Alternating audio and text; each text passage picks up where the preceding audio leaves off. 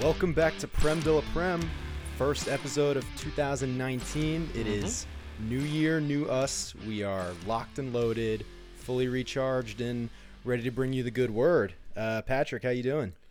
Not quite as good as you. I wouldn't say fully recharged in the new year, but I suppose we'll get into the why a little bit later. But I am thrilled to be back on the podcast. Last we spoke, you were headed to Cardiff, I believe, in what was a glorious day for all of the Reds. Some say that was the day everything changed, and I just happened to be there. Coincidence? Coincidence? Yeah. Too soon to say. Experts do debate. It's there's... The scientific community is divided. It is good to be back because we do have a lot of interesting things to talk about and even more, I would say. Yeah. And I think I'm energized enough for the two of us. So fear not, good listeners. Part of our New Year's resolution was to bring you guys some new content. We've got I think I speak for everyone when I say an incredibly entertaining interview with our first guest ever, a man by the name of Andrew Samora. You don't know him yet, but I get a sense you will know him by the end of the interview pretty intimately. And hopefully that becomes the first of many interviews that we do. We've got some segments that you know and love back on the menu, and I hope I'm not speaking too soon, but you might see this episode on our social media. I gotta say we got it. We're making the push. So if you've been a listener before the push, we appreciate you. We're ready to take this thing worldwide. I think our Twitter handle still has the egg picture on it. Hey, let's in Instagram the egg just got the most likes ever. So let's not sleep on it. Oh, true. All right, we're an anti-Kendall Jenner podcast then. I thought it was Kylie.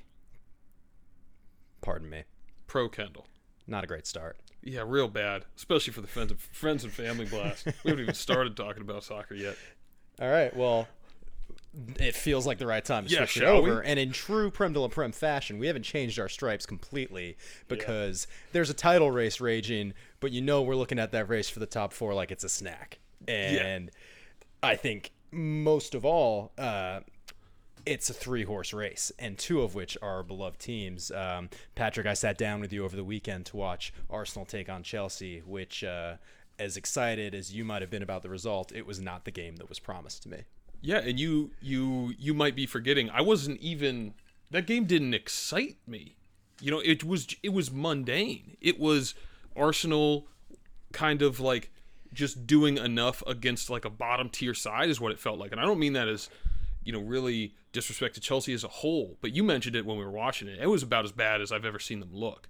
That was your take. If we're going to go on the record and quote our sources, but I do appreciate that. Yes. Yeah, but it was a game where I was frustrated by some of the mistakes Arsenal was making, but I expected Chelsea to make us pay. And there was a point where even in the 70th minute, I was relaxed against Chelsea with Arsenal's defense. It didn't make sense. Yeah. It was extremely strange. I had never seen Chelsea put up so little of a fight for a derby, for God's sake. That was a London derby. It might not be Arsenal Spurs, but it's one of the most heated games you cross on the calendar. And let me just say, it was a privilege to watch that game with you. And I think I was watching you just as much as I was watching the game because you came in like a man possessed in the first 20 minutes with the disgruntlement of a man who felt himself losing from the minute the kickoff started. Yeah. And then there was a gradual realization after they stopped putting up a fight from the early 2-0 going into the half that you just kind of sank back into your chair, and it wasn't out of excitement. It was almost disbelief that the game was so one-sided. I think it was also relief. It was I've got to stress out about Arsenal West Ham.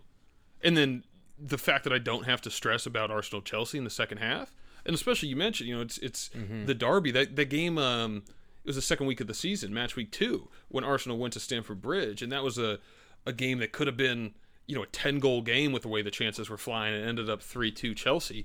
I think that people were expecting some fireworks, but Chelsea just didn't deliver, and I think that you have an opinion of why that is. I think that they may have answered that in the transfer market, but it's just playing Hazard through the middle doesn't seem to be working.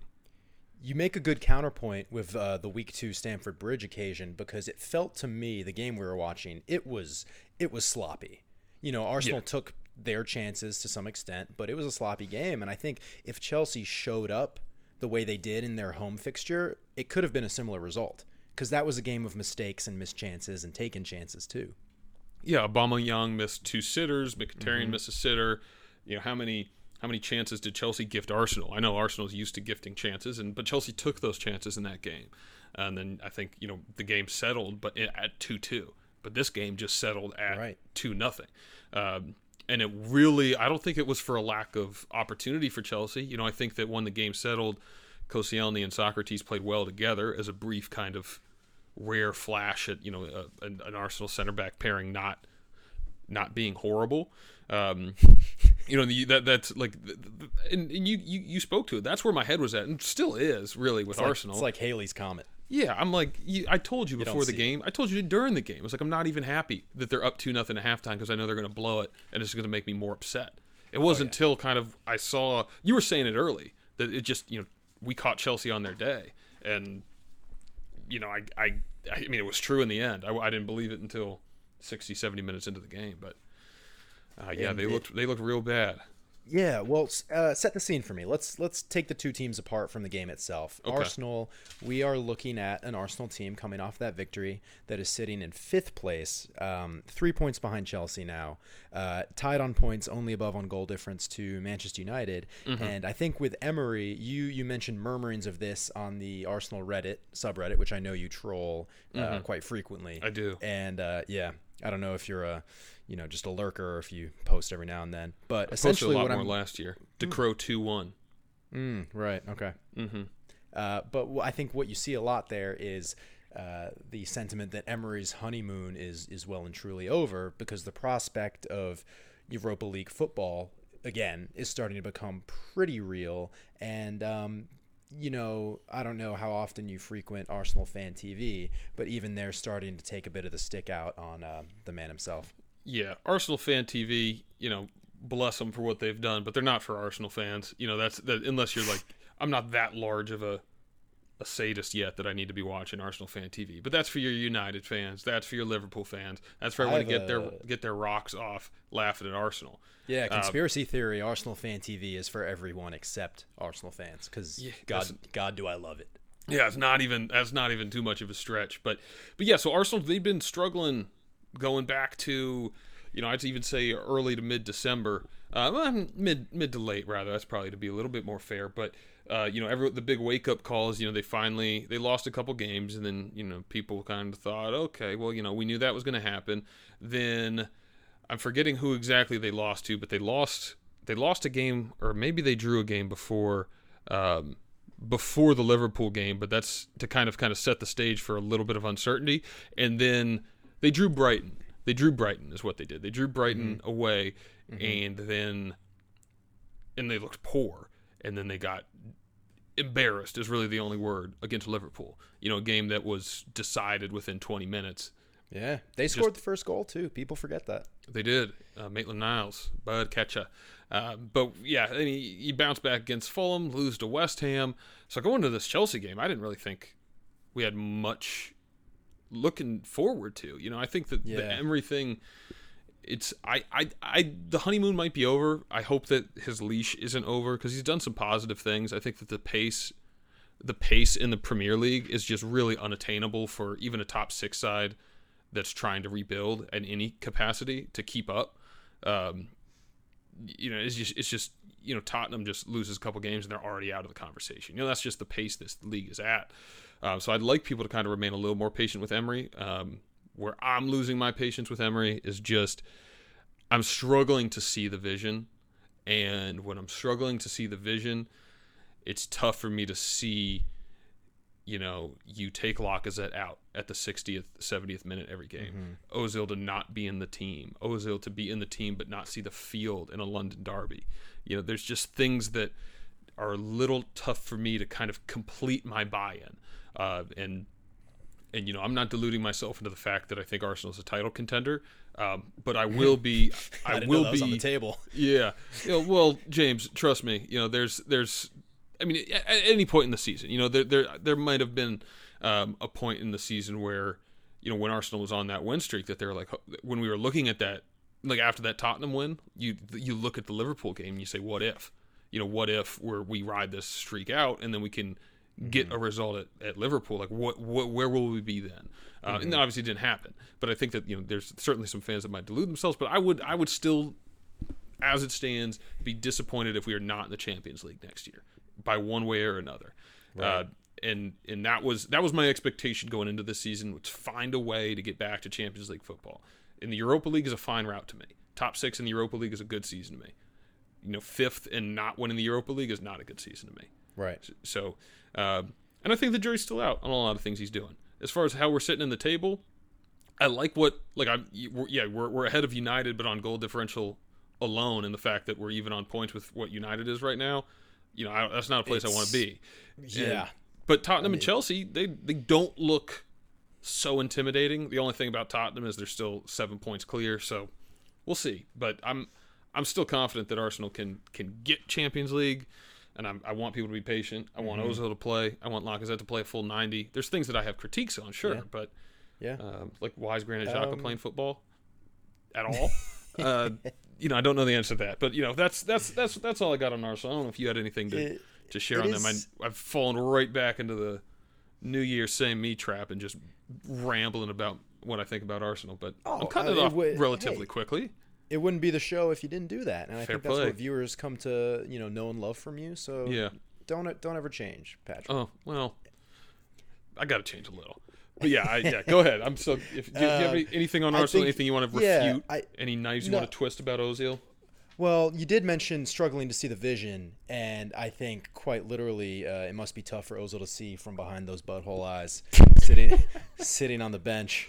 He could pick a pass from anywhere. Ooh, yeah. Well, I don't know. He seems to be keeping that seat on the bench pretty warm. Well, he got it this week for the first time in a while.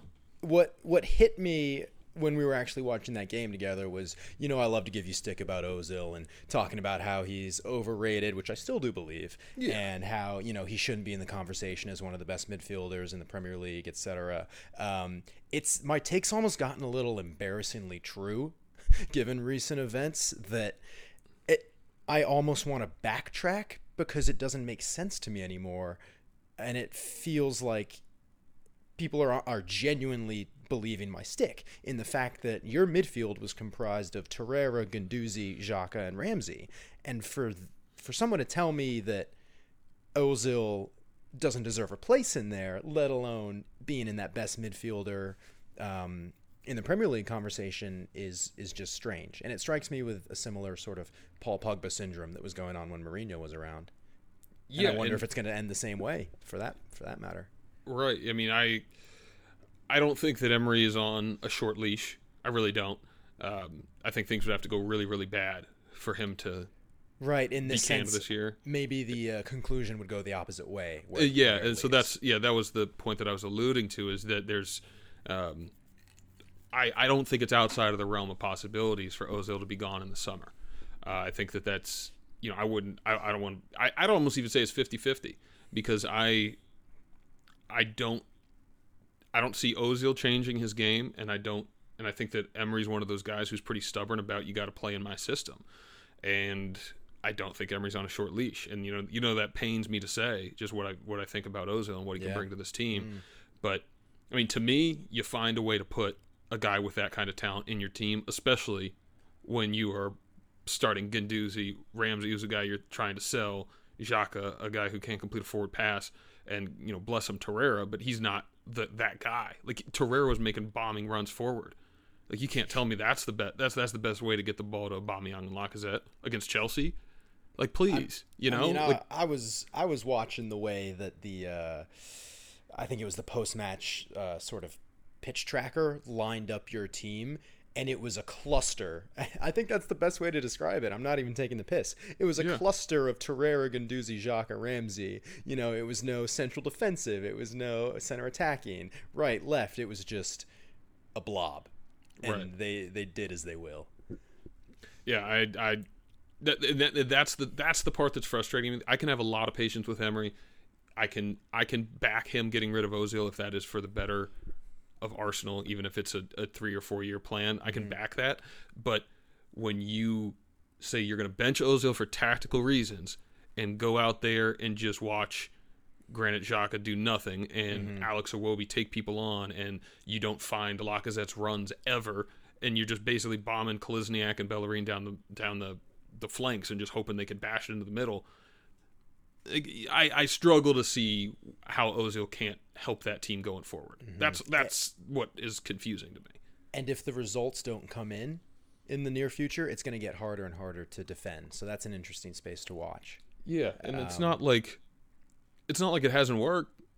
You know, we're staying on this a little longer than I wanted, but the talks that they're talking about is potentially bringing in James Rodriguez from Bayern in this window on a loan with a buy clause. And if that happens, I think that is the final nail in Mesut Ozil's coffin, so to speak, when it comes to his time. And well, that's a big if. Yeah, because I've not seen that, but you know, yeah, it's tier two on the Arsenal subreddit. So it's like, it's not Ornstein, who's the god of Arsenal news, works for BBC, Daily Mail back pages. Yeah, a little Sky Sports, I love it. Carl Pilkington Express. But I think that what talking about the in and the outs of the transfer window is a natural segue to Chelsea. Yeah, Chelsea have been buyers in this window, and they've been buyers of attacking players.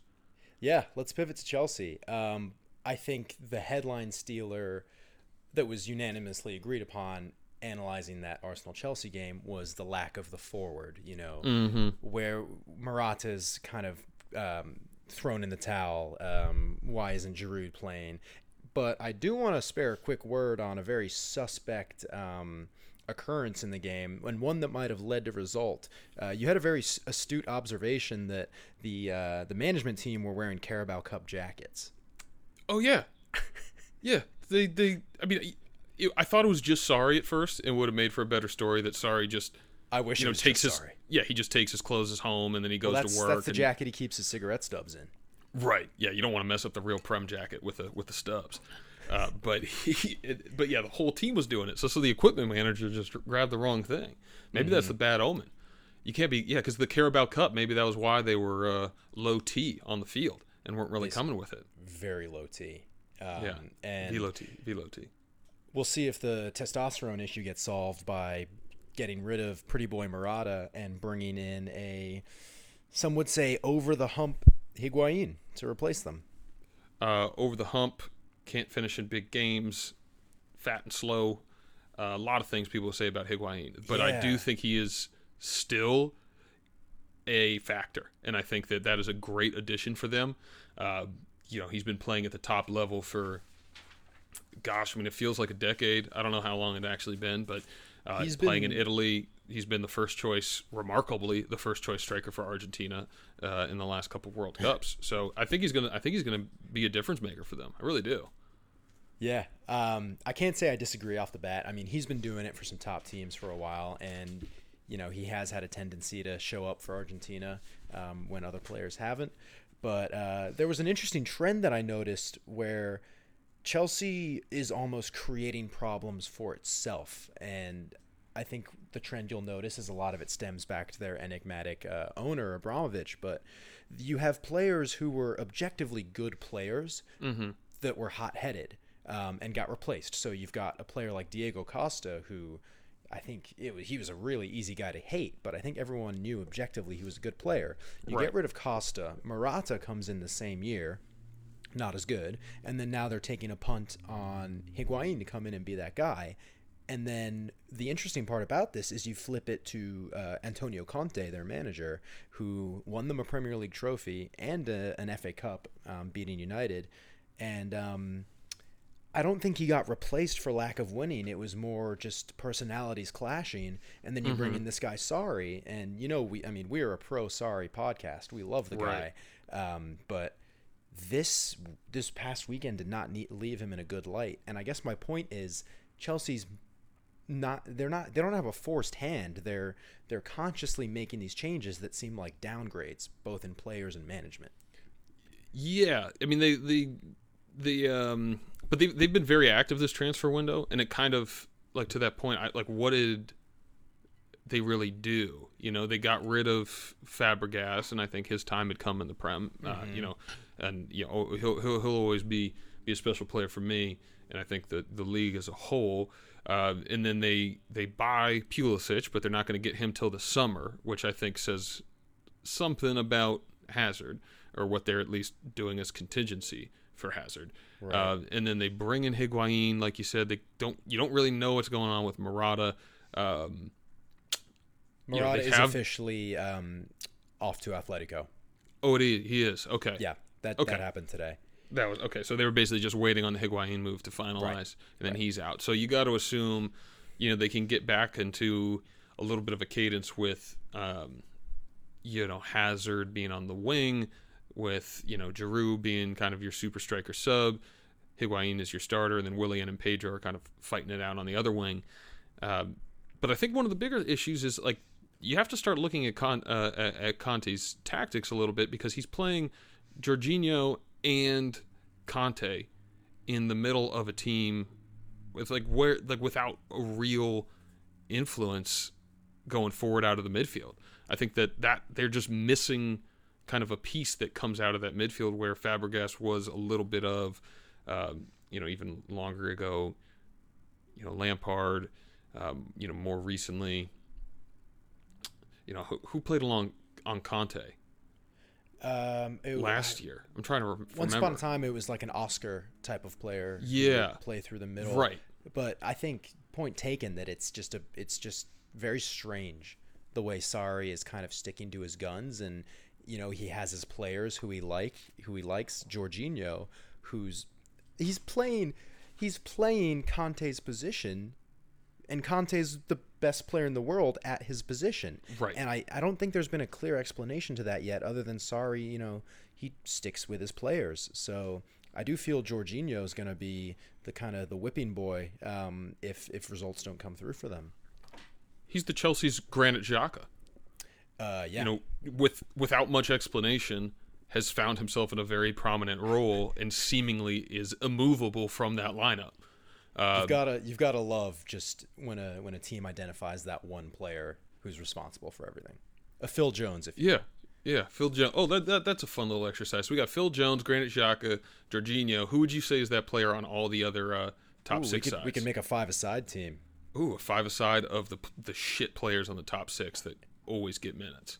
Well, when you look at City and Liverpool, it's pretty hard because those are the actually good teams.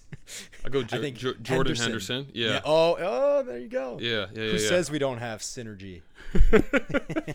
Everybody who's listened. For City. Delph. It's got to be Fabian Delph. No? I guess he's not. I was thinking Otamendi, but Otamendi doesn't really play anymore. I might even go Ederson, but it's Ederson or Delph. But yeah, they're just too fucking good. Yeah, Tottenham. Yeah, it's tough. Who's Tottenham? Oh, they're all shit. Yeah. I mean, it's Dele Alli, but he's actually good. That's true.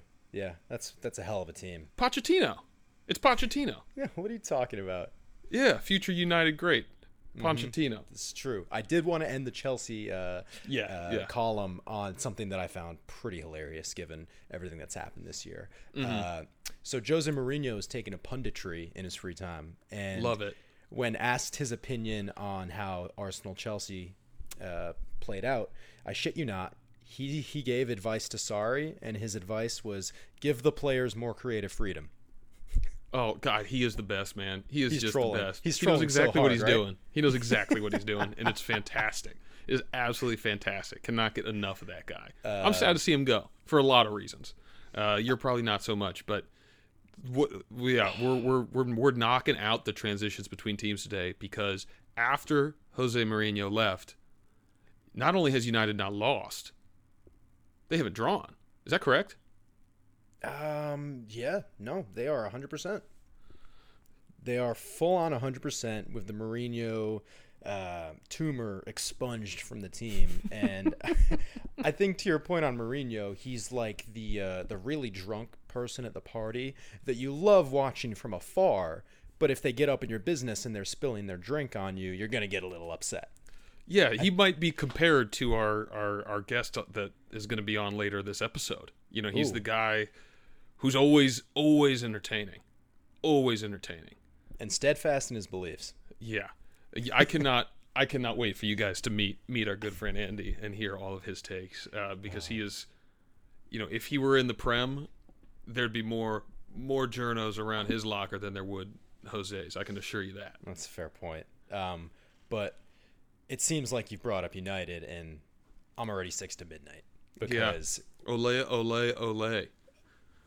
You are my Solskjaer, my Ole Solskjaer. You make me happy when skies are gray. Yeah, well, skies. We're fucking dear. Please don't say my Solskjaer. Oh wait. Okay, that's not bad. You. It's no, we got Ozil, or 1-0 to the Arsenal, but they're. Decent it's no songs. It's no 1-0 to the Arsenal. It's no 1-0 to the Arsenal. Because there's something about a chant that you can't sing so much that makes it a little bit more special. And that Ole one must be one of the most common songs in Manchester right now. I picture a songwriter hunched over a piano just writing out the 1-0 to the Arsenal song on parchment. So let me ask you this, because this is the question that I think matters the most. We can talk about the FA Cup briefly because that's going to be our two teams going at it in just a day or two here. 2 days, babe.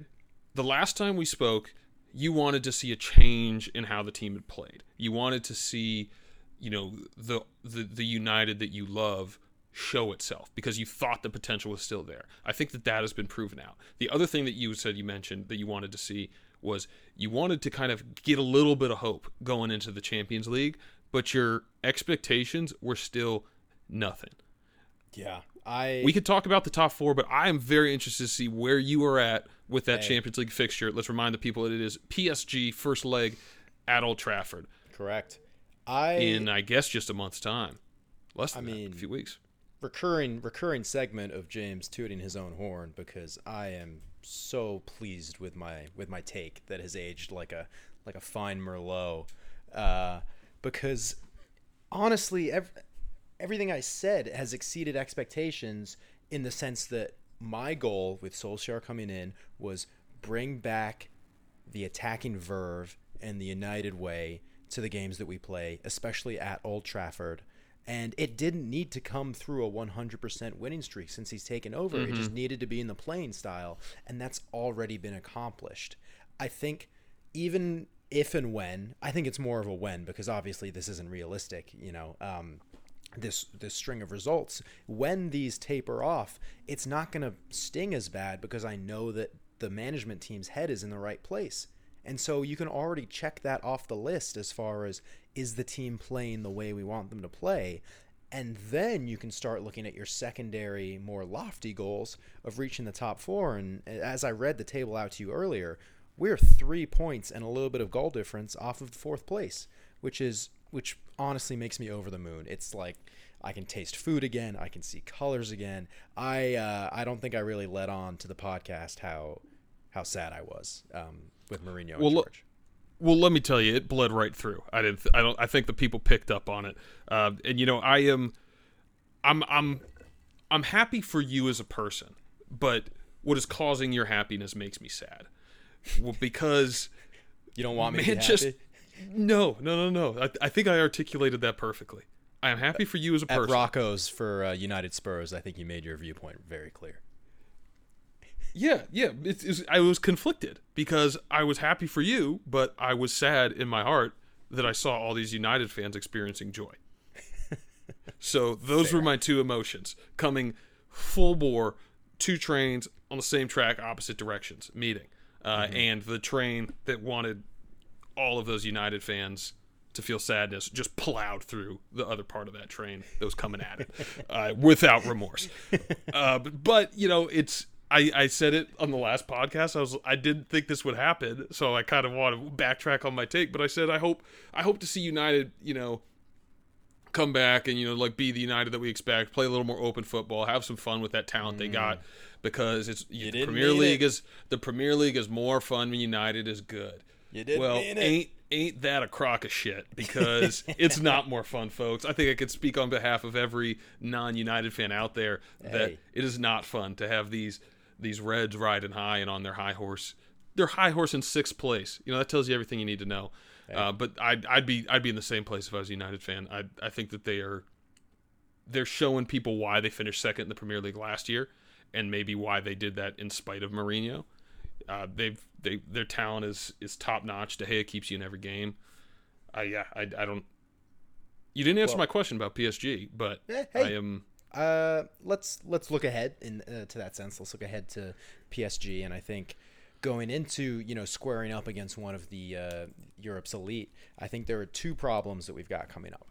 Mm-hmm. And as amazing as everything's been, I don't think it takes a genius to figure out these two problems. Number one, our central defense is still very suspect.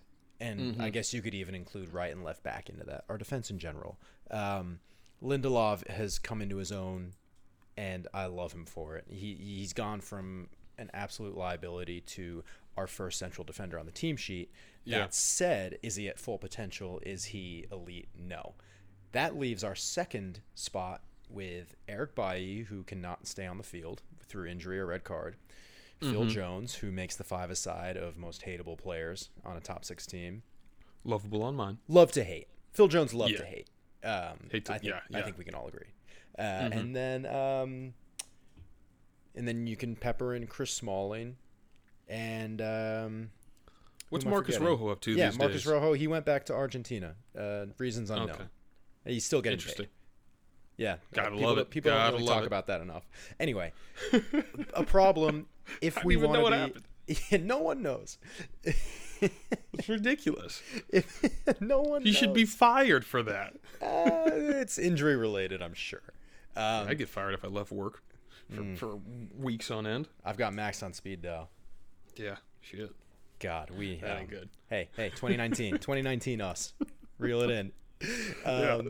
That's problem number one. Problem number two, which is a good problem to have, since Solskjaer dumped out his massive nuts on the Carrington desk. Who's gonna be our manager? I think Solskjaer has delivered on every promise of getting the fans engaged again, playing the right kind of football, beating a top six team. Granted, it's Spurs, and we should always beat Spurs. You need to beat the middle of the table sides. Is he the man for the future? I'm not convinced, because it's the only thing that will reveal itself over time. But what I did see in the first half of the Spurs game, and I want to know if you dispute this, I think United out-strategized and outplayed, according to their plan, Spurs in the first half. I think if you look at the game, the way he attacked Trippier and who's their left back, Davies, I think the way that Solskjaer knew that those fullbacks leave themselves exposed, allowing players to run into channels, was a masterstroke. We hit them strong like United should on the counter and got a goal out of it. And then, second half, it was really down to the De Gea show, and we didn't close the game out in a way I would have liked to. But Solskjaer, he has some tactical nuance to him. So is he the man for the future? I'm not sure. Is it going to be Zidane? Is it going to be Pochettino himself? That's the other problem that we have looming. But aside from that, and to wrap up my rant, I went from thinking we should write off top four as something to not even put in our minds, as now something that we can be, guilt-free, optimistically excited about. And I think we can call the season a success if we make our way in there. I would wholeheartedly agree with that. I think that there's a reason we don't really touch on the title race too much, is because it's a two-horse race. It's a two-horse race, and quite frankly, that'll be interesting down the stretch, and it's only interesting when they lose matches. Top four, anything can happen. It's like watching the Little League World Series. That's why I love the Little League World Series. Ground ball to short, never know what's going to happen. That's like the top four race right now. Tottenham is dealing with their own things. Chelsea's dealing with their own things. God knows what's happening at Arsenal. I think that you made the point, like, you thought that you could just step in and, as long as you had, like, the people respected you, that you could get better results than Jose Mourinho. I'm not even sure, Ole Gunnar Solskjaer's doing anything other than just clocking in and clocking out. Like, he might just be putting in a team sheet and let the kids go to work. And so I think that's what you're speaking about, of what does that team do over time? Mm-hmm. What does that team become? Is he going to be a manager that can sustain it for a year, that can actually take that team from a top four side to a championship side, which is really the expectation at United. That remains to be that's true. That, you know, you don't know, but I think it's definitely really exciting place to be. I did want to talk to you a little bit, very, very briefly, about what is going to be a very difficult month for United, starting with the Champions League fixture. Hand up on that one. I forgot to tie it back to PSG. Yeah, well, I said I would. I didn't. Okay, well, I'll wrap this schedule up, and then you can give me your take on PSG. We'll talk about shit for a minute, and then we'll send it all off to Andy and on time as we promised. Beautiful. But yeah, you will have PSG, and then you will have what appears to be an international break, coming back to hosting Liverpool. Then you have, that's the 24th. And on the 6th, so 2 weeks later, you play PSG in what will be a decisive match in Paris. Then 3 days after that, you have to come to the Emirates, where you're surely going to get just the absolute buzzsaw treatment after Never PSG. Lost. And then a week after that, you're hosting the Manchester Derby. Never so lost. You have, in a span of 7 games, you play PSG twice, Liverpool, Arsenal, and City. That'll be, to me, that's where Ole Gunnar Solskjaer makes his case for permanent manager in that five games out of 7 stretch. And so I don't know if you have any thoughts on that, or how you think you're going to fare against PSG, what you'd like to see out of those 7 games, because there's only 30 points up for grabs in the top 6. You're getting a shot at 9 of them right when you're looking to go for the Champions League. So what's the priority? Well, I'll pick out 3 games that I think we have a pretty nice story. First off, the game that already happened, United Spurs. You saw how excited I was, and it was admittedly embarrassing, celebrating so hard to beat Spurs, seeing how, I guess you could say how far we've fallen in terms of expectations. Mm-hmm. But the reason I was so excited was because it hit me that this new regime was real.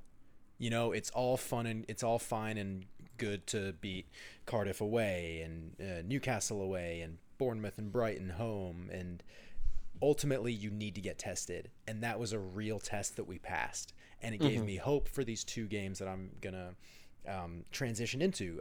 PSG, I think I said this before even Solskjaer's first game, I went from a game that I was just dreading because it was going to be an embarrassment, and I hate PSG so much. I was dreading it because I thought they were going to embarrass us. And now, the way we're playing, I don't know if you know this, Neymar just got a pretty suspect ankle injury. Ooh. Yeah. Yeah, this just happened. He was playing today. I didn't realize that it happened today. So he left the field in tears. Well, that doesn't say much. Say what you will. Yeah, right. Was he actually touched? I don't know. People say he's got an ankle injury. It was his sister's birthday again, I think.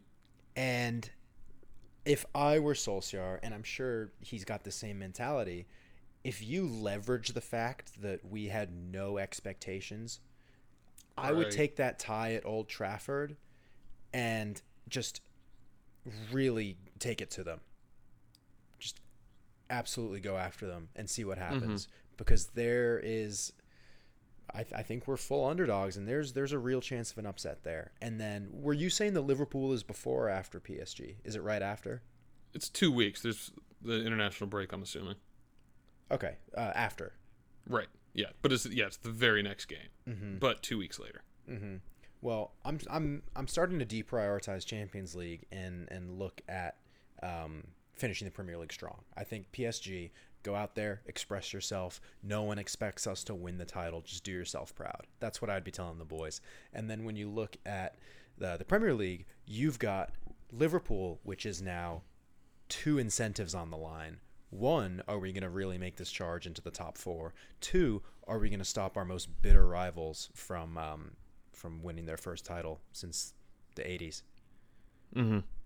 And I think that's enough just to get people psyched up for that game at Old Trafford. Right. Can't wait. So put you on the record, you would prefer City over Liverpool to win the title as a United fan. And I know we're running out of time. I know we're running out of time to actually talk about the title race. But right. We got plenty of time for that bullshit. Yeah. No one really cares. It's really top 4 is where it's at. yeah, I am kicking myself for the emotional hedge of what I said earlier about Liverpool winning the title, because I do not want that to happen whatsoever. Right. You look at it, you look at the team in a vacuum, and it's, Klopp. I love Klopp. Their players, I don't necessarily have a problem with a whole lot of their players. And then you see the fans get really excited, and you see them running their mouths, and it turns sour real fast. I would rather have City win. It's the devil you know versus the devil you don't. And, right. I'm happy going on the record saying that. Yeah, it's kind of win-win for me, because I do, like you said, there's a lot of things I do just like about Liverpool, just from like you put that team in a vacuum. But if they win, then Spurs are the only top six side without a trophy, so then it's just even easier to call them shit. So it's kind of like I could go either way. What a spin. Yeah, but I'd agree with you. I'm slightly pulling for City, but I'd be fine with Liverpool winning it. I just would want a good race. That's what I'd like it to not be decided with like 5 games to play, Yeah. But well, that's really what I'm hoping for. I don't know. I'm in a really strange state of mind. I mean, before it was United playing like shit under Mourinho and then having to choose between Liverpool and City. You could see why I wasn't interested in the Premier League for a little while. Yeah. And now I'm in a weird place of, is it taboo to say rooting for City? I if it's not United, I want Manchester City to win and I want Liverpool to lose. And it's something that, I'm doing a little soul searching, figuring out why I'm okay with that. But for the time being, I'm, City win, Liverpool lose. I think that's a popular opinion among United fans. Yeah, little Ole Gunnar soul searching. Whoa. Fell on some crickets there. I expected that, but I felt good about it. It was good enough to say. But yeah, I was rooting for City in that game against Liverpool. That game was electric. That was the first time I seen the empty head really rocking, and that was a fun game to watch objectively. Because I was rooting for City because I want to protect the Invincibles, and they came through. Because truthfully, I didn't know if it was going to happen again. But man, it's yeah, it'll be a fun race. We got plenty of time to talk about. We still got 40% of the season left to play. So if you're looking at was it too late for United? Yeah, was it too late for United? Hell no. They got 40% left. And then we did say we were going to talk about Tottenham for a minute, and I think quite literally. How about this? How about this segment where we call it 60 seconds of shit, and I'm going to start the clock. Mm-hmm. And you get 60 seconds to just say whatever you want about Spurs. You can bash them, whatever. 60 seconds. How do you feel about that? I am ready. Okay. I'm ready. The clock starts now. Okay. Spurs. Oh, Spurs. Stupid fucking Spurs. Still don't have a stadium yet. Spending so much money. Went on a 1-year lease, and then it wasn't even ready, so they had to do another year lease. They didn't even get the discount of going to 2 leases. And you know what that did? It means you can't buy any players. And when you can't buy any players, you have no depth. And when you have no depth, you only need one little injury or one little Asian games to throw a big monkey wrench into your plans for the title race. Turns out you bottled it against Wolves. Then your main striker goes down.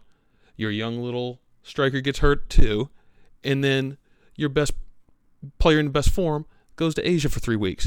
And so you're going to fall right out of that title race. Arsenal's coming for that ass. United's coming for our ass.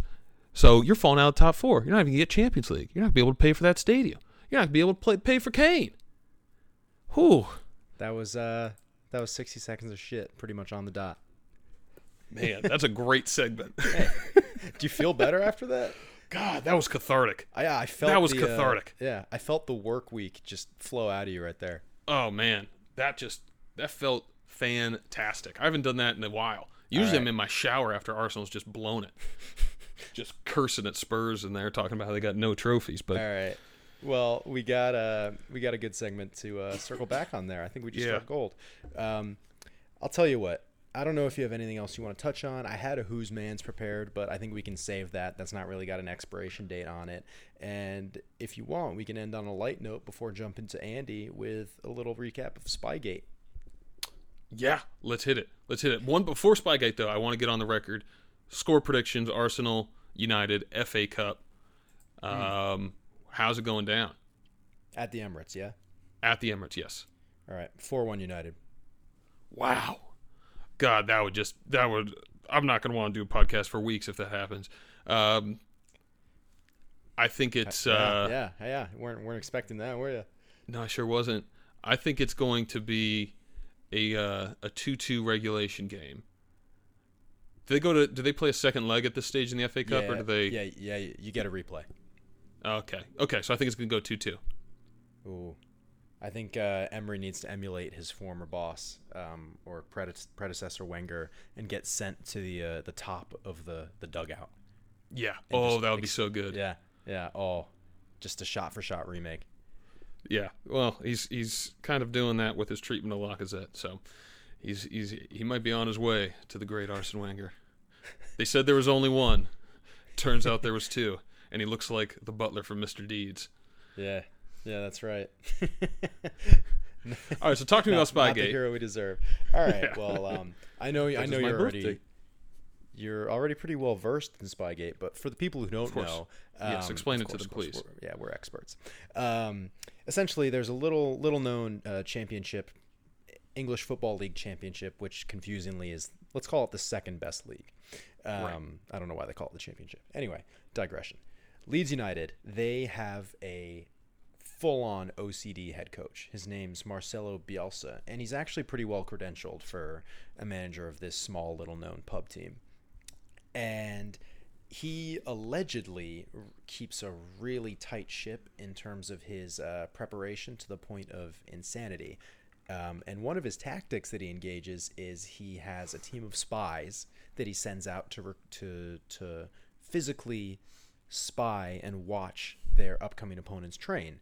And it turns out that it just so happened the team they were playing was Derby County, managed by Frank Lampard, and they caught their spy, causing this whole whirlwind of issues and discussion of ethics about spying on teams to come out. And it turns out the UK seems to really strongly condemn this, and people want points taken away from Leeds.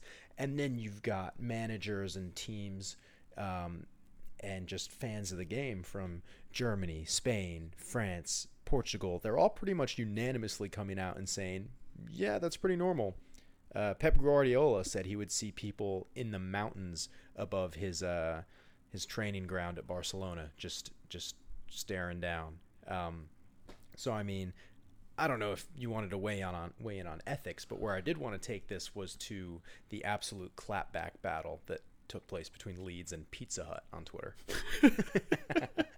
This is actually a great thing to end on, because our guest, I believe he actually says it, but one of his oldest mantras is if you ain't cheating, you ain't trying. And I think that he would be about that. He would be in full support of what Leeds United is doing. Oh, I can guarantee you that. But what I find just like so remarkable is what are they getting from this? Like, don't they have tape of the teams? Like, what's the benefit? It's so funny you asked that, because I wrote down what he said in his press conference after he got caught. He goes, even though going to watch an opponent is not useful, it helps keep my anxiety low. Oh, my. Oh, this he openly said that. Oh, my God. Can anyone. Little foot and mouth disease. Can anyone recount Andy's whereabouts when this was going down? I'm not 100% sure it wasn't Andy himself. He does bail on a lot of our Sunday plans with vague excuses. Never really around, is he? Wouldn't be surprised to catch him in a bush in Malaga taking a peek at what's coming around the corner in the Europa League. I would not be surprised to see him doing that. Well, let's end this on a hot note, because we've got... Yeah. Talk to me about Pizza Hut. Okay, so Spygate comes out. We've got at Pizza Hut UK saying, hi, at Leeds United Football Club. We've seen a suspicious-looking man peering through our chef's window. Can you let us know if you're planning to put pizza on the menu in the club canteen? And then it got a few retweets, a few yucks. People liked it. Leeds... spares no punches in their response, because this Pizza Hut tweet came a week after the news broke, and they go, sorry, prefer Domino's, don't like waiting on 7 days for delivery, because it was 7 days after the fact. Right. You would think it would just end there, like a casual back and forth.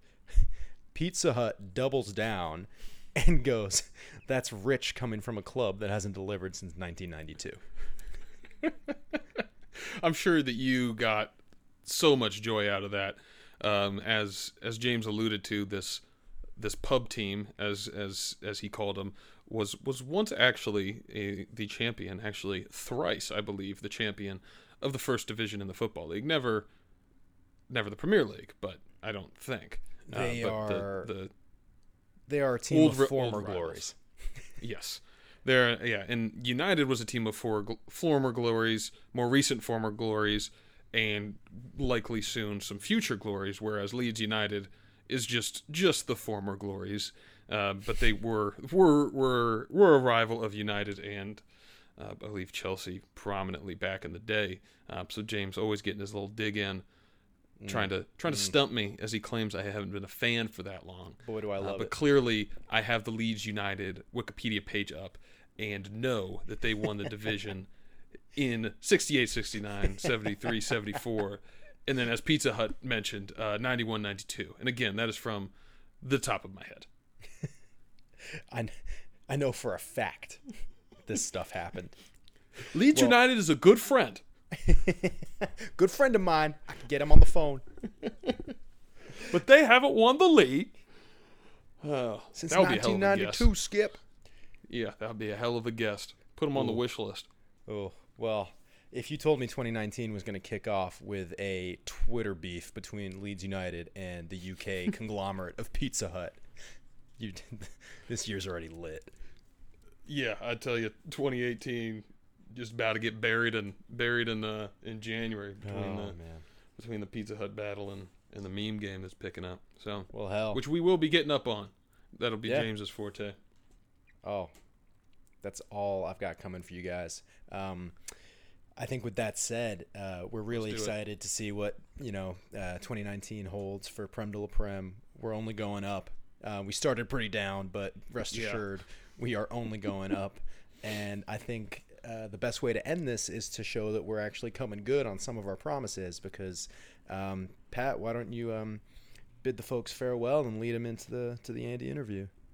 Yeah. So just to echo everything James said, we're really appreciative to those of you who have trudged through us on this journey so far, and they're sticking around. We're having a blast learning and growing, and being able to kind of give this content to you is really exciting. This interview is something that we did, previously to recording this, and it, I don't think it could have gone better from our perspective. So without further ado, please stick around and listen to the wildly entertaining Andy Samora as he discusses, soccer, football, soccer in America, and, really, really just a million other things. So I hope you enjoy it as much as we did. We will see you soon. Action.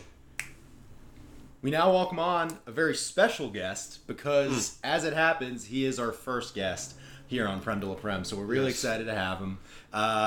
We've been looking around for different perspectives, fans of different teams, and you could say we might have found that in our guest, Andy Samora. How you doing? I'm doing great, Patrick, James. It's an honor and a pleasure to be here. I'm really looking forward to talking football with you guys, and frankly, everyone remembers their first. So the fact that you guys are expanding and getting guests on your media, I couldn't be more thrilled. All right, yeah, we're thrilled to have you. Yeah, to give you guys a little bit of context, so we've been talking about having this first guest, and we're like, should we get a Liverpool fan, a City fan, another United fan, and we couldn't figure it out, and we, because that's just. We figured we'd go a little bit outside the realm here. Andy is a, would you think it's fair to describe you as a true red-blooded American? It's not your daddy's football what we're talking here. Well, the best first question I think for the cast is, who do you think you are? So loving how just open-ended that question could take any number of subjects, but I am Andy Samora, and during the work week I go by Andrew, and every 4 years I'm a huge fan of the World Cup, so that's where my path and soccer crosses every 4 years. And since moving to Los Angeles, I've recently become a supporter of the Los Angeles Football Club. Right on. Yeah, and also, you know, I was hoping you'd elaborate yourself, but I will feed you. Andy was actually instrumental in the electrical engineering of the Los Angeles Football Club. I think he was head engineer. You were telling some girl that. I'm going to have to correct you guys on both statements, actually. I normally introduce myself as I was one of the junior electrical engineers. Oh, junior. Okay. On the design effort of the main stadium bowl of the Bank of California Stadium. So it's really niche in the end. I would say I was one of the people, you know, pushing the deadlines through and walking the site, making sure everything was up to snuff. And, you know, we worked on that from start to finish. I want to say a little bit less than 36 months. I mean, that came from idea to playing soccer in less than 36 months. That was a huge effort. Yeah. It's incredible. It's so... That's all you wanted to say is where you stand on soccer. You helped build a stadium and you watched the World Cup. So I played soccer as a kid. Actually, I grew up in California. I believe the AYSO is still in existence. I don't know. It is, and so I was a military kid, so I moved around a lot. But I lived in San Diego and then Camarillo, and so I played soccer through 6th grade in the AYSO, and you know, as young men's bodies begin to change, my straight line speed decreased, and my height and build became more adept towards American football, and it was a pretty seamless transition from the soccer pitch. I was a striker, if you can believe that. Yeah. Mm-hmm. As an elementary school kid, mm-hmm. Yeah. I mean, I've always had a nose for the goal line, but luckily it was very seamless. You know, obviously Patrick, you know, you and I met in Virginia, but when I moved to Virginia, it was very seamless to retire from soccer and then to switch over to football. Yeah, I never saw you don soccer cleats. Fun fact, I tried out for Williamsburg soccer in 7th grade before we became friends, and I didn't go Secret past life. To the last day of tryouts because the writing was on the wall. You didn't need to hear it. You guys know me for a long time. I typically, the name Andrew was associated with football and ice hockey and even baseball. But no, soccer, I had to give that up when I moved to Virginia. Mm. Yeah, it was a competitive thing there. So that's... Well, yeah, I was going to say, I think one of the interesting things we can lead into is, you know, how a lot of kids growing up in America will gravitate towards the American version of football versus our football. Yeah, right. But I think to kind of start us out and get us a little baseline of, you know, paint the picture of the man that we're working with here today. If you could give us a little baseline, as this is a Premier League podcast, just what, you know, where your knowledge spans and things that you might know about the English game that we've... I think that's pretty straightforward. So as a kid, obviously you associate U.S. soccer with Landon Donovan. And I don't know how the purists feel about that. I'm certainly not here to take a position on Landon Donovan. Last I checked, he wanted us to root for Mexico in the World Cup, which, once again, not a purist, kind of looking at this objectively. But one of the things that I thought about soccer, especially growing up, was that, you know, we grew up in Northern Virginia, and D.C. United was good during that time, right? Weren't they? They were late in the 20-aughts, you know, late 20-aughts. But, you know, obviously, in terms of gravitating towards the mainstream American sports, for me, I, frankly, played soccer first before football, and you know, I wasn't very good at it.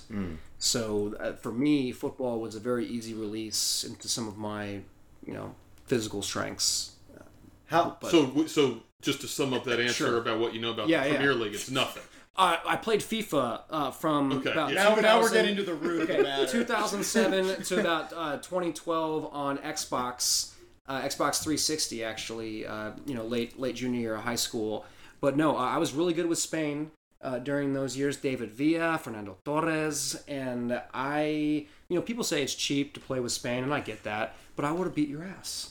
Yeah. And, you know, I can't play with other teams. I'm not one of those guys who, like, you know, mucks with the strategy or the game plan. I'm saying I'm Soviet Russia with the sticks. Can you beat me? Gotcha. And so you spoke on Mr. Fernando Torres. Mm-hmm. Where did he play in the Premier League? I want to get back to his Premier League knowledge. Okay, because he was a Premier League player. Help us set a baseline for our fans. So I don't know. I do know. I would like for you to guess. Okay. I will guess that he played for Liverpool. He did. He did. All right. Yeah, who else did he play for? I swear to God. There's another one. Okay, I'm going to guess again. I'm going to guess that he played for Manchester United. Ooh. He did not. No. Okay, right. So I have played FIFA. So, and I've done a couple Premier Leagues where I've been the general manager. And so I you know, David Rooney or Wayne Rooney. Yep. Or, yeah. Okay. David Villa. There we go. Yeah. Never played in the Premier League. Okay, there it is. So not a lot of knowledge about the Premier League, but I'm excited. And I think there's a lot of opportunity in the Premier League, to get more fans. We just came off of a 2 top 6 side Arsenal-Chelsea game. You arrived fashionably late, so you watched the latter half of that. Correct. What did you make of it? Is it entertaining to you? How do we bring this to be a more American sport? I think that's a great question. Wow. Normally I have something to say right off the cuff. When you say that, the phrase American sport, what I think you're asking is how to get more American citizens interested in a league overseas. Or in the sport in general. But the sport in general, because I think those are two different conversations. Because if you want to get people interested into a sport, you get kids into it when they're young. Right. And that's across the board, whether it's gymnastics or field hockey or ice hockey. Those are the three sports I was thinking of. I'm talking worldwide. Field hockey is played worldwide in many cultures. But what I'm saying is, to get people interested in the Premier League, mm-hmm. personally, in my unqualified, objective view, I think that's a taller order than getting American children interested in the sport. However, the logic dictates that if American children are interested in the sport of soccer, perhaps they could be interested in the Premier League in conjunction. Why do you think it's been so hard for people to grasp on to not just playing soccer, but watching it in general? Okay, if I'm just looking in the mirror, I'm not a huge fan of the tie. Ooh, I mean, look at the NHL. Even the NHL after that lockout in 2004, and I'm not the biggest hockey fan. I used to be when I was a kid, like the Avalanche, Ray Borg, Joe Sakic, like the big 90s names. Patrick Wall. I have a poster of him above my bed. Still? Correct. It's not hung. In California, there's earthquake issues, so it's actually resting gently near my bed. But no, and it was a huge hockey fan. But after the lockout in 2004, I think a lot of American fans kind of fell off a little bit from liking hockey because, something like 25% of players switched teams and, blah, blah, blah, a lot of bad blood. But one of the positive changes that the NHL made is they abolished the tie. They incorporated the shootout. You might have to refresh me how it works. If you win the shootout, you get 3 points, but if you lose the shootout, you still keep the 1 point. You get the point that you would have earned had it ended in a draw. Personally, having been to at least 2 or 3 LAFC games, and I think all of those games that I attended ended in a decisive result. I think one of them they might have tied, but I'm not the mouthpiece for my generation, of course, but if I was in attendance at a soccer game, I would love to see just a quick shootout, best on best in the MLS. Definitely not in Europe. Do you think it's an obsession with deciding a victor in the moment? I think that is one very plausible explanation for our culture. Yeah. To look at it far more simply is I want to be entertained at all times. If I'm spending top dollar, bringing a date, getting a couple drinks, entrees. I would like to have maximum. You're getting entrees at a soccer game? So the LAFC Stadium, or the Bank of California Stadium, actually has a lot of local restaurants, and it's definitely not your typical stadium food. If you want a hot dog, it'll be delicious. But no, absolutely, there are sit-down options available in and near the stadium. Yeah, it's you built it, so... I helped design it, and I checked up on the people who did build it. Oh, very good, very good.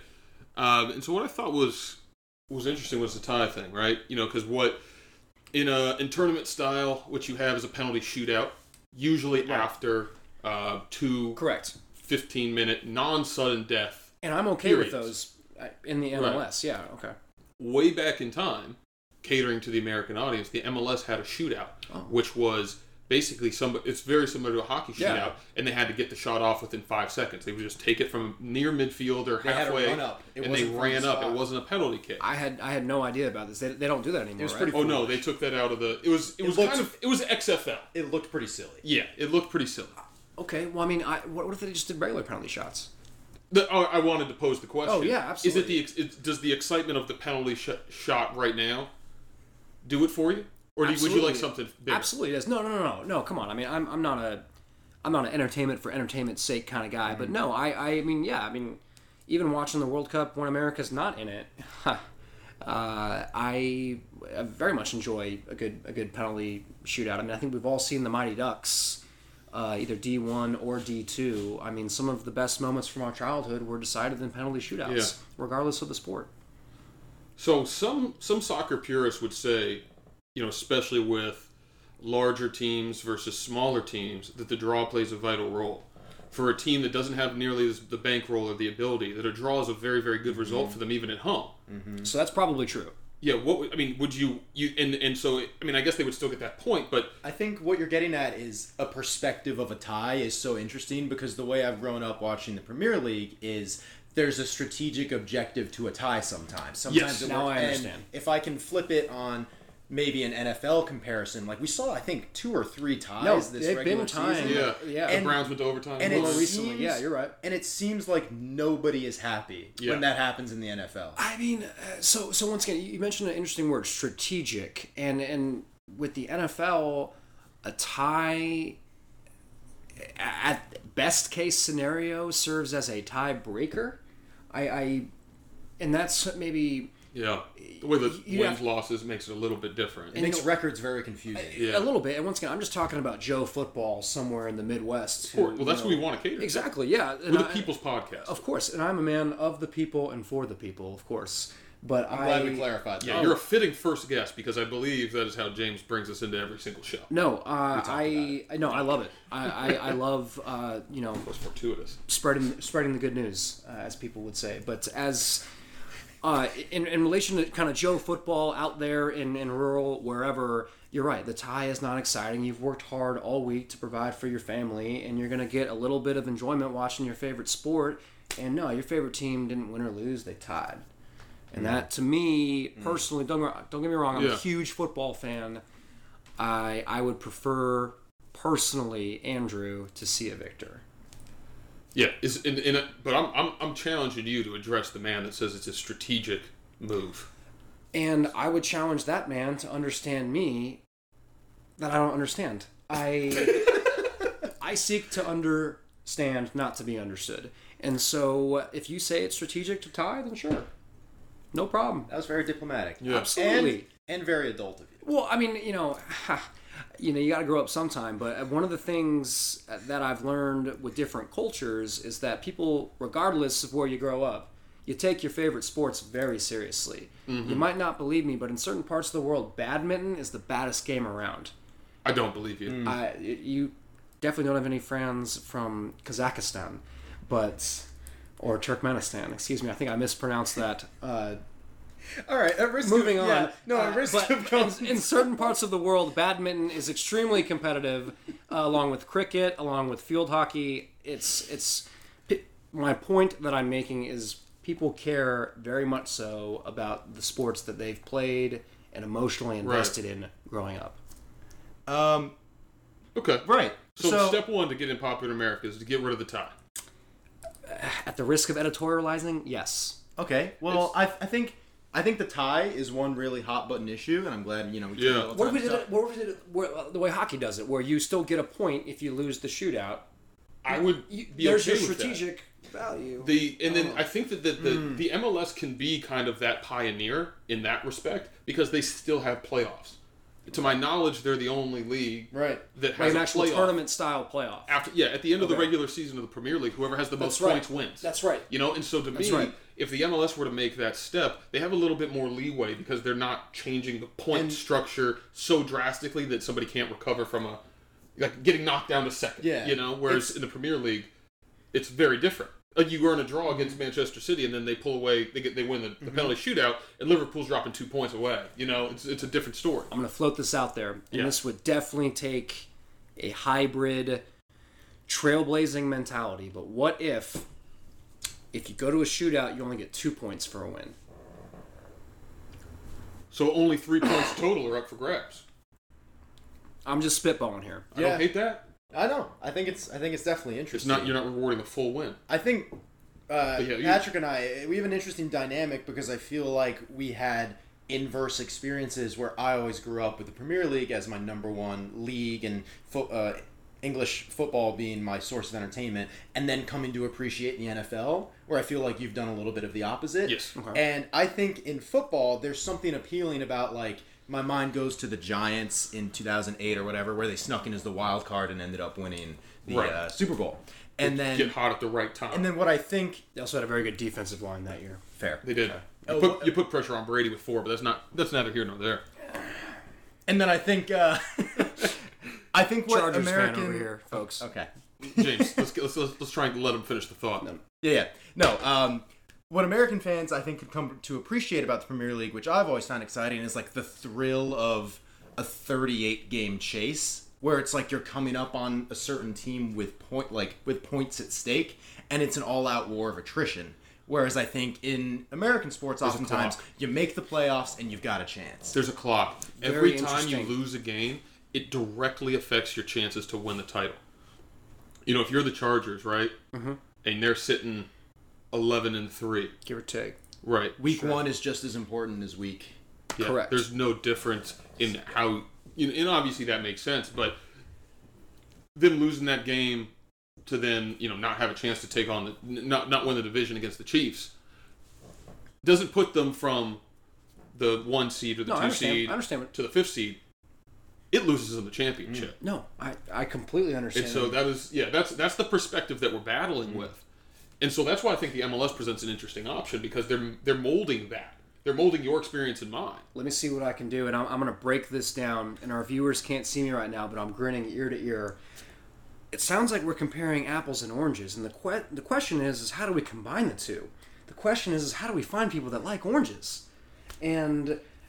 There it is. It's like, because for me, speaking as, to use your words, the red-blooded American, the thought of, chasing, the thought of the chase is interesting, chasing the top team, but I like the idea of the clock.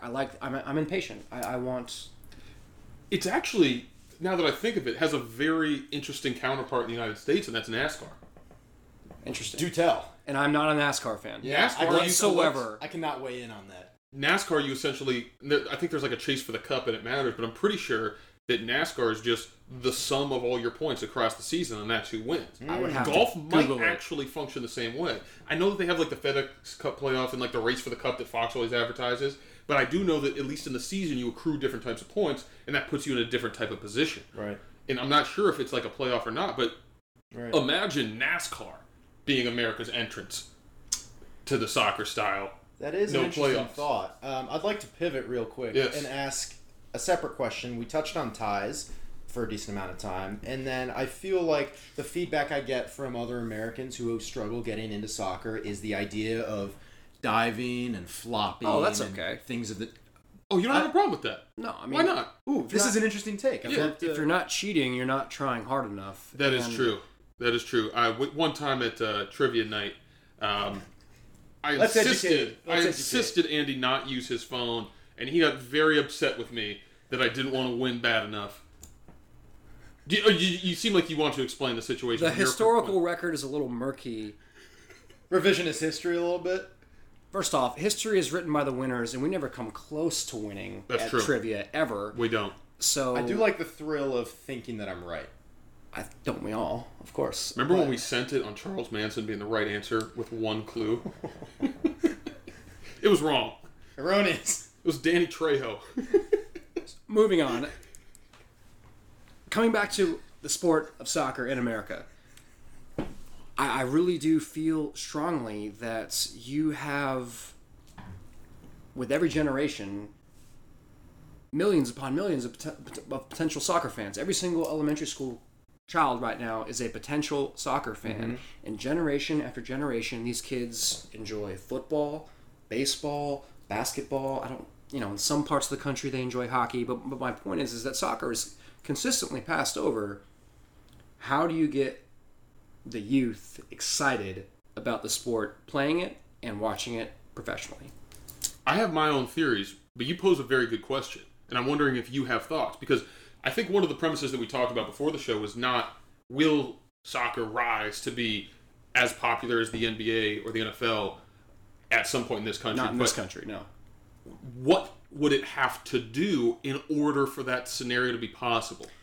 I mean, once again, looking at it objectively and apolitically, they would need to secure a heavy-handed television rights deal, rivaling that of the other major sports. They would need outreach in the community, probably double that of the other sports leagues. And once again, I'm just looking at this objectively, soccer trying to break into a already saturated sports market. I'm thinking like a businessman now. This is just business.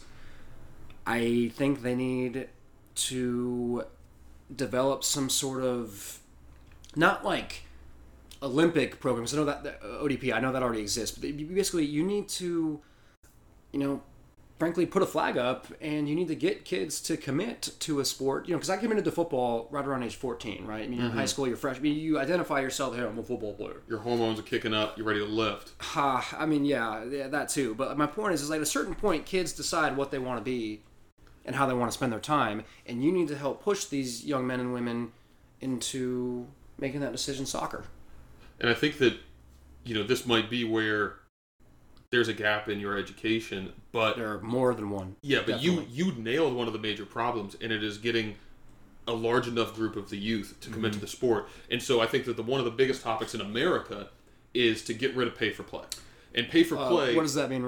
Remind the viewers. It's very expensive to play. Yeah, I know what that means, but other people might not know. James, I'll explain this for Andy, so you can tune out here and all of our viewers. So pay for play is. I know what it means. You know, it costs. I don't know the exact numbers, but basically the lower income children will have a tough time even being introduced to competitive soccer in this country because it costs money to play. Is that because of like travel teams and AAU and stuff, and pretty like much hotels and that's like and the tournaments? Only. Okay, I got that's you. The only way that you can play in some of these leagues. And they have scholarship offers and scholarship programs, but soccer's the world's game. Soccer is played in impoverished countries. There's pictures of Gabriel de Jesus or Jesus.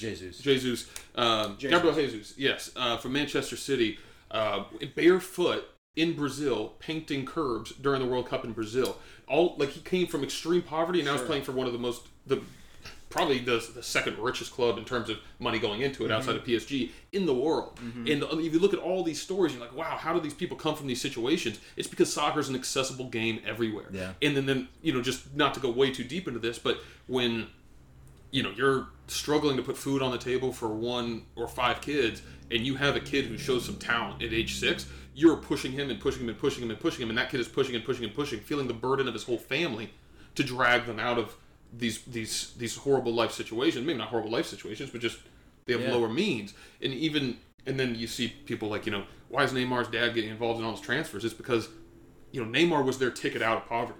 And there's so many stories like that, but Americans, you know, they don't have that. And they also don't get kickbacks due to the rules to their parent clubs. Hershey, Pennsylvania soccer, whatever, by normal FIFA standards, would have got about $500,000 for the most recent Pulisic standard or transfer. They got nothing because of the way America's transfer market is set up. Okay, we've stood in our own way in terms of taking those next steps, in terms of bringing up the youth. And so I think you nailed it. And I just want to give you a little context about why it's so troubling to get those.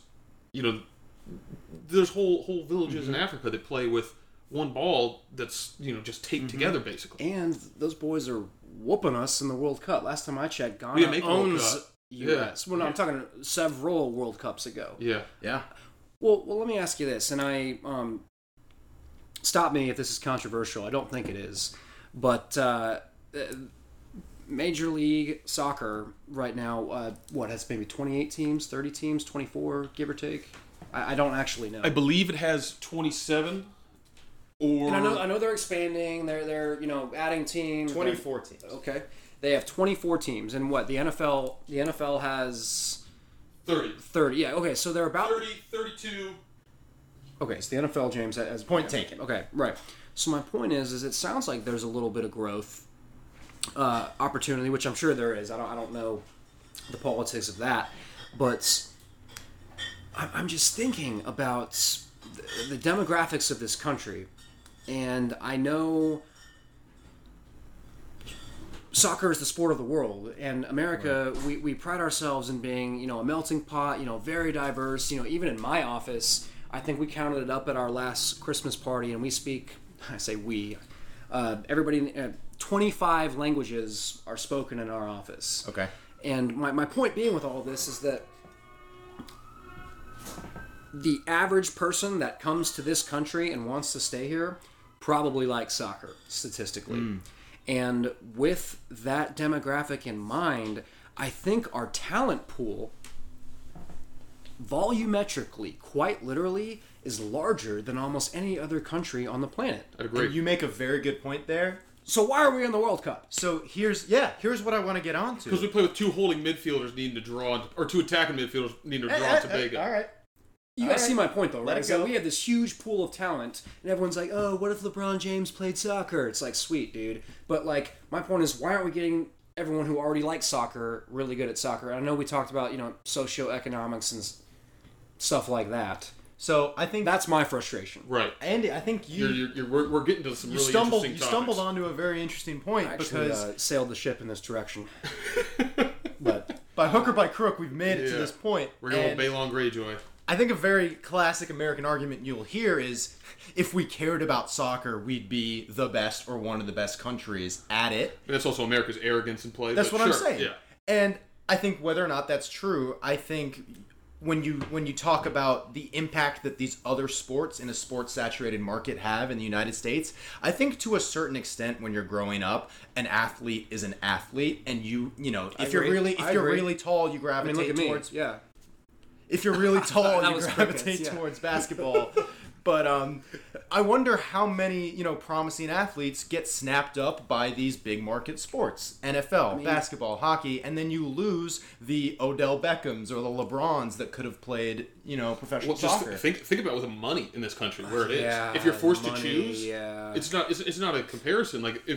True, money talks. Yeah, if who's the highest paid America's got to be Pulisic, I would guess. Certainly the highest value after that transfer to Chelsea. Mm. He just got sold to Chelsea from Borussia Dortmund for 60 million. Christian Pulisic? Yeah. Oh, so we got a guy who plays for Chelsea. Yeah. See, America's on the come up. We'll be fine. Yeah. And so, but no, to Andy's point though, this is probably the biggest chance. For the biggest shame is we missed the World Cup and we didn't get a chance to show Pulisic off. It was a little bit embarrassing. Because Pulisic is ready, and if we could have showed him off... And Am I saying that wrong, Pulisic? Yes, you are. Yeah, Pulisic. Christian Pulisic. Excuse me, sorry. Yes. I believe he's 21, maybe 22 years old, and he, Borussia Dortmund, Champions League side, very, very competitive in the Bundesliga, which is the German league, and he's been there since I believe he was 16. Perfect. Which he can't... It's also because he had some citizenship thing, he could do it. Normally, you can't even leave the States until you're 18. And he wrote an article after the U.S. got bounced saying those years from 16 to 19, that's where players take the next step. And right now, we don't let our kids go until they're 18. Okay, all right, well, let me stop you right there. Okay, wow, that's huge. I didn't know that. And I've heard about this young man, ESPN, social media, next big thing. He's the prince that's promised. I can't wait for that promise to come to fruition. But you, I think... hit the nail on the head. 16 to 19. Patrick, if you remember, our senior year of high school, our football team went 5-5 and got bounced in the first round of the playoffs. Conversely, our soccer team made it almost the farthest that we've ever made it. At the time, they actually they won regions and they went to states a few years ago, but at the time it was the furthest, yeah. But my point being is that the soccer team went on a run spring, right? You get a couple rounds of the playoffs, I don't remember the details. Game away from states, and I don't want to talk. Okay, no, not here to bring up the past, but my point is that in high school, the American system is that when you're 17 and 18, depending on when your birthday is you're still in high school, and it sounds like from Mr. Christian's words that he clearly feels that we're missing out on this crucial developmental period for young athletes specific to soccer. Yeah, and you'll... And I don't have a solution to that, by the way. I think you just got to get the money out of the sport. So what? You're gonna pluck a kid out of high school and send him off to your? I think if you look at all these other clubs, their youth like Alex Iwobi was 8 years old when Arsenal signed him. Maitland Niles was 6. Okay, that's but no, nuts. But they're not. They're just. It's not that it's not any different from DC United has an academy and they got 12-year-olds. LAFC's got a nine-year-old team. Mm-hmm. It's just you give these kids the resources to develop their talents. The MLS is starting to do that, but when you have somebody who's because most of those people don't graduate from the academy, right? And so what they do, they also go to school. They're not like you're a soccer player and only a soccer player. But here's my question. All right, so I understand that, and I'm going to use LAFC as an example. I mean, do they have, like, roving scouts cruising neighborhoods, checking out pickup games? Like, how are they identifying these 9-year-olds?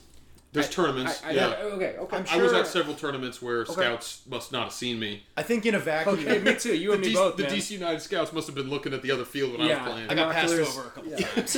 I had a couple times where we had a scout and I was pitching and they had to shake the gun. Though, shout out Bill Hamid, used to be one of my rivals, and he's now an American national. Oh, wow. DC United goalkeeper. Third string goalkeeper. Yeah. I mean, my parents have DC United tickets, and my dad still curses them out. They heckle him. My dad's keeping it real. Roots run deep. But sorry to derail that. No. So I think we're coming up to an interesting crux in what we've been talking about, and what I want to ask you guys is, we've talked a lot about how money talks in American sports, and it's a saturated sports market. The fact of the matter is simple as until there's disruption in taking viewers away from the NFL, basketball, etc. Is that the only way that soccer will be popular, or can you have all together? So I'm going to say you can have all together because you're not taking it away.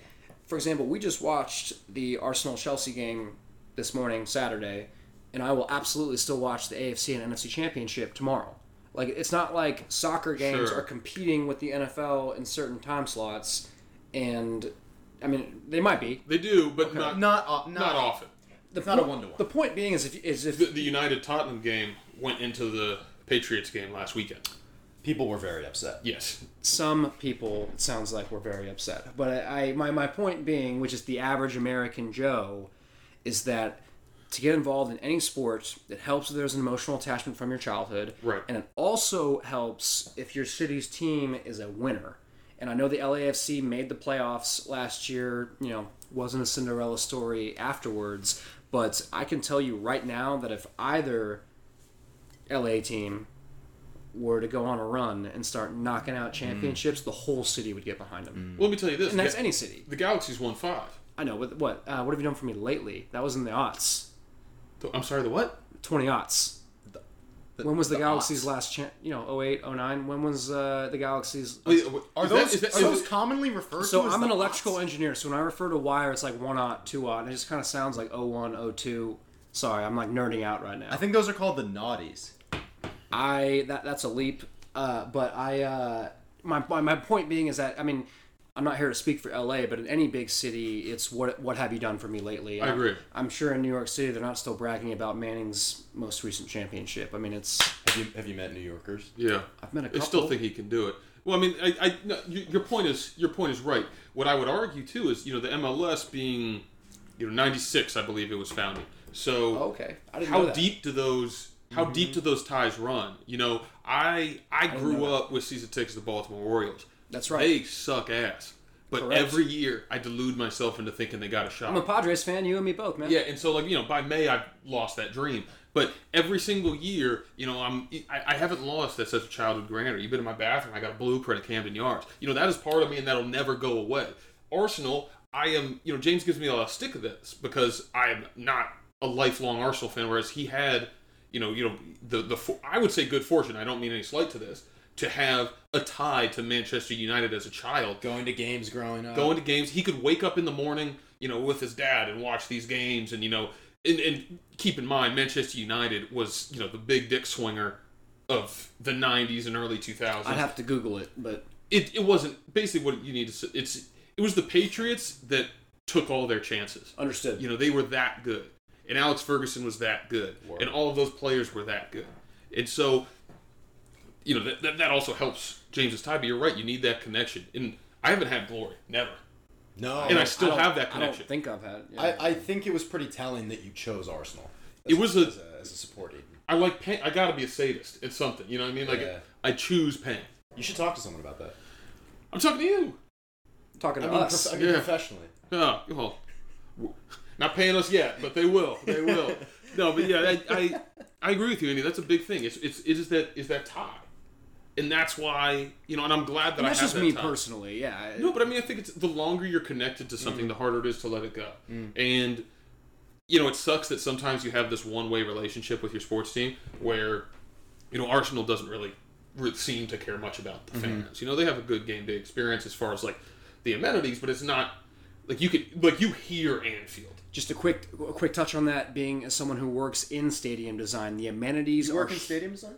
Of course. MA engineers, Google us. The stadium amenities are huge for the casual soccer fan in this country. I'm going to say they are a must-have for any new soccer building moving forward. My question to you would be, do you think it matters that you designed a stadium in Los Angeles? No, not for this conversation. Okay. Mm. I think it would matter more in Los Angeles, but I was curious about that.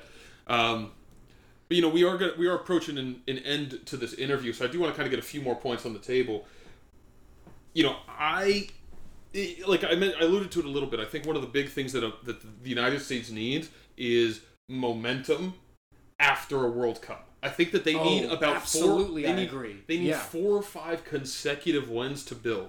I agree. I don't like Pulisic going to Chelsea, but I think that that's going to do a lot because of that major TV deal that the Premier League has with NBC. Hey, we're going back to money. Correct. Right, so Pulisic is going to be on TV every weekend. I love that. Presuming Hazard leaves. Sitting up, they'll get the shot of him on the bench. Hazard's out. Are you saying that's a one for one? Anyway. But, I'm saying for a different time. I think he's brought in as a Hazard replacement. Interesting. I don't think he's as good as Hazard. I just think that's what they're doing. Okay. Hazard doesn't want to stay. That's for the... Yeah. We already talked about this on the previous episode. Or on the first part of this podcast. Which has already happened. Let's bring Andy into this. Yes. So... I think that we need to have a successful World Cup. I'm talking that we need at least a quarterfinal run. Let's bring home the trophy. See, and that James I think is just bursting out in laughter. So that's the American expectation. Absolutely. Do you think it's a realistic expectation? Of course not. But that's why I root for an underdog, because it wasn't realistic for us to walk into Lake Placid and slap those guys around. And so if we have to walk into Germany and go stomp down their door, we will. Wow. And as a side note, I just checked a list of the Premier League teams, and sight unseen, my favorite team will be West Ham United. Ooh, because that was. Have you heard of Mia Khalifa? Yeah, Mia Khalifa is a fan of West Ham United. It's also the Green Street Hooligans, which is they're not a huge fan of that being there. I did not know that. The reason why I picked them is because Ronald Weasley was famously a fan in the Harry Potter books. Was he? My second favorite team would be Newcastle because I've sampled the beer and I enjoy it. Well, one of the fun ways I was thinking about wrapping this up was you described to me what you look for in a team, and we could pick you out a team to support. Okay, yeah. That's a great idea. All right, I'm cool with that. All right. Give me... What do you want? 5 characteristics. Wait, this is a team in the Premier League. Yeah, we're giving you a Premier League team because we're all LAFC fans. Okay, yeah, big time. Yeah, Dale, Dale, Dale, back and go. Absolutely. Okay, number one, I don't want it to be a team that's too good because I don't want to just go root for like the top team. That was part of my qualifications as well. Okay, so I don't want them to be too good. Okay, I want them to have at least 1 or 2 young, hot-headed stars that I can get behind. Hot-headed? Define hot-headed. Like, I'm not worried about showing up on TMZ, but it's like maybe a couple ejections a year. Someone that the crowd will get behind. A Joey Bosa, if you will. Just a real cunt. You're allowed to say that in England, so it's not... You looked at me like you were terrified, because England, I know that you've said it in the workplace and had some troubles there. Yeah. I have to refute that, but very good. No, I'm moving forward. In England, that's like, hey, what's up? Very good. Yeah. Very good.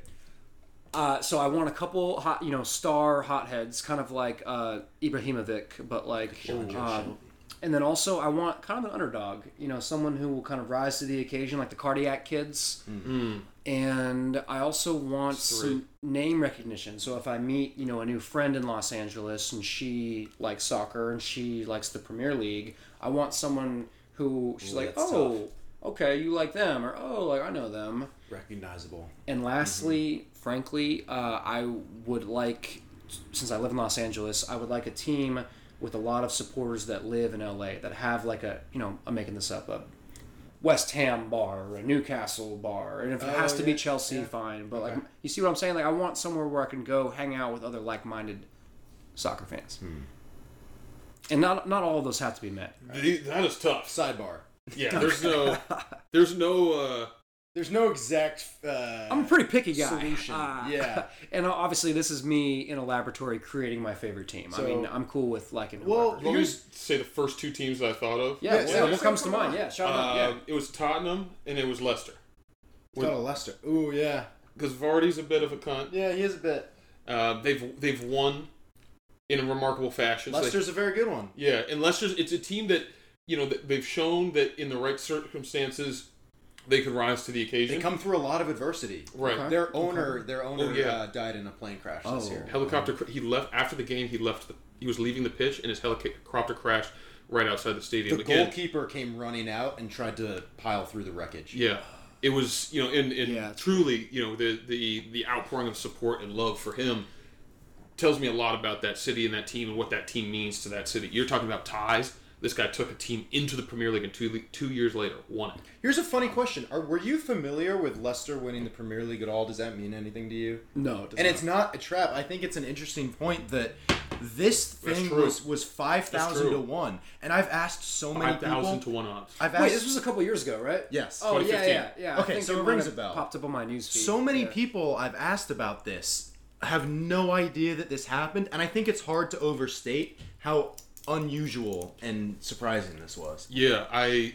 don't know exactly what the original odds were, but there were parlay bets with that one horse winning the Triple Crown, Donald Trump winning the White House before the primaries, and some other ridiculous thing, and just Leicester winning the Premier League was even less likely. Did anybody get that? There were a few people that did, and then bookies bought them out with 10 games to go because they were like, I can't afford to pay this out. Okay. You're like, sure, I'll take your $100 on Leicester winning the Premier League. Thanks for the $300. Lo and behold, they're gonna have to pay out like $500,000 or whatever. Something crazy. I mean, Tottenham just because Dele Alli, he wanted a young. Let's say, hothead. Why don't I? Since Leicester's already won it, why don't I just go with Tottenham? Well, that would make you and Pat mortal enemies. Well, luckily, I've got 60 pounds on Pat, but you want to know my? Have you guys ever fought? No. I don't think we would. No, we're intellectuals. Yeah. Andy and I have. I'm not a hooligan. Yeah, we've been through a lot together as boys. We've been boys for shit, man. Probably like 15 years at this point. 8th grade, 2003. Yeah. I think Leicester's a good one for you. I do. I'm not mad at that. Yeah, and so they're sitting just above mid table. Okay. You know they're going to need a hell of a push. I think with what United has done. Playoff push, someone I can get behind. Yeah, it's a good one to watch right now. And if I meet, say, pick some, I make a new friend, from England, she would know who Leicester is because... I noticed you said she there. Yeah. Can you elaborate on that? How, just before you do, or maybe second question, sorry to cut James's off, how many women have you met in Los Angeles who've asked you about the Premier League? Absolutely none. And so that's why therein lies the problem. I'm always trying to become more cultured, to learn about other exciting cultures, especially when it comes to making new friends. I think that's... So Leicester. So you're going to need to know Jamie Vardy. Leicester. Yeah. Jamie Vardy's your star. Leicester. That's Jamie Vardy. Remember that. And he is a hothead. And he scores against the big teams. See, big players make big plays. Yeah, and you're going to like Vardy. James Vardy. There's a little rhyme that goes with it. It's Jamie Vardy's having a party. Bring your Coke and Bacardi. Love it. So, remember that one.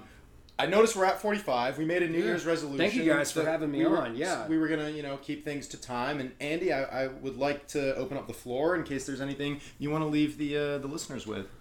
Something to remember you by. Absolutely. I'm very glad that I had the opportunity to be on here. And to all of the purists out there, don't take it personal. I would love for every American citizen to both love soccer and know 2 or 3 languages, but we live in an imperfect society in an imperfect world, and the really exciting thing is that 3 guys like this are willing to sit down, hash out the issues, and trumpet those issues to the people that are listening. So with that, enjoy your teams, enjoy your sport, and I would love to be on the program again, fellas. Man, it was an absolute blast to have you, and I think I speak for everyone. who's made it this far, that we can't wait to talk to you again. So, absolutely. Yeah, that'll do it, man. But absolutely loved it. Great time. Thank you.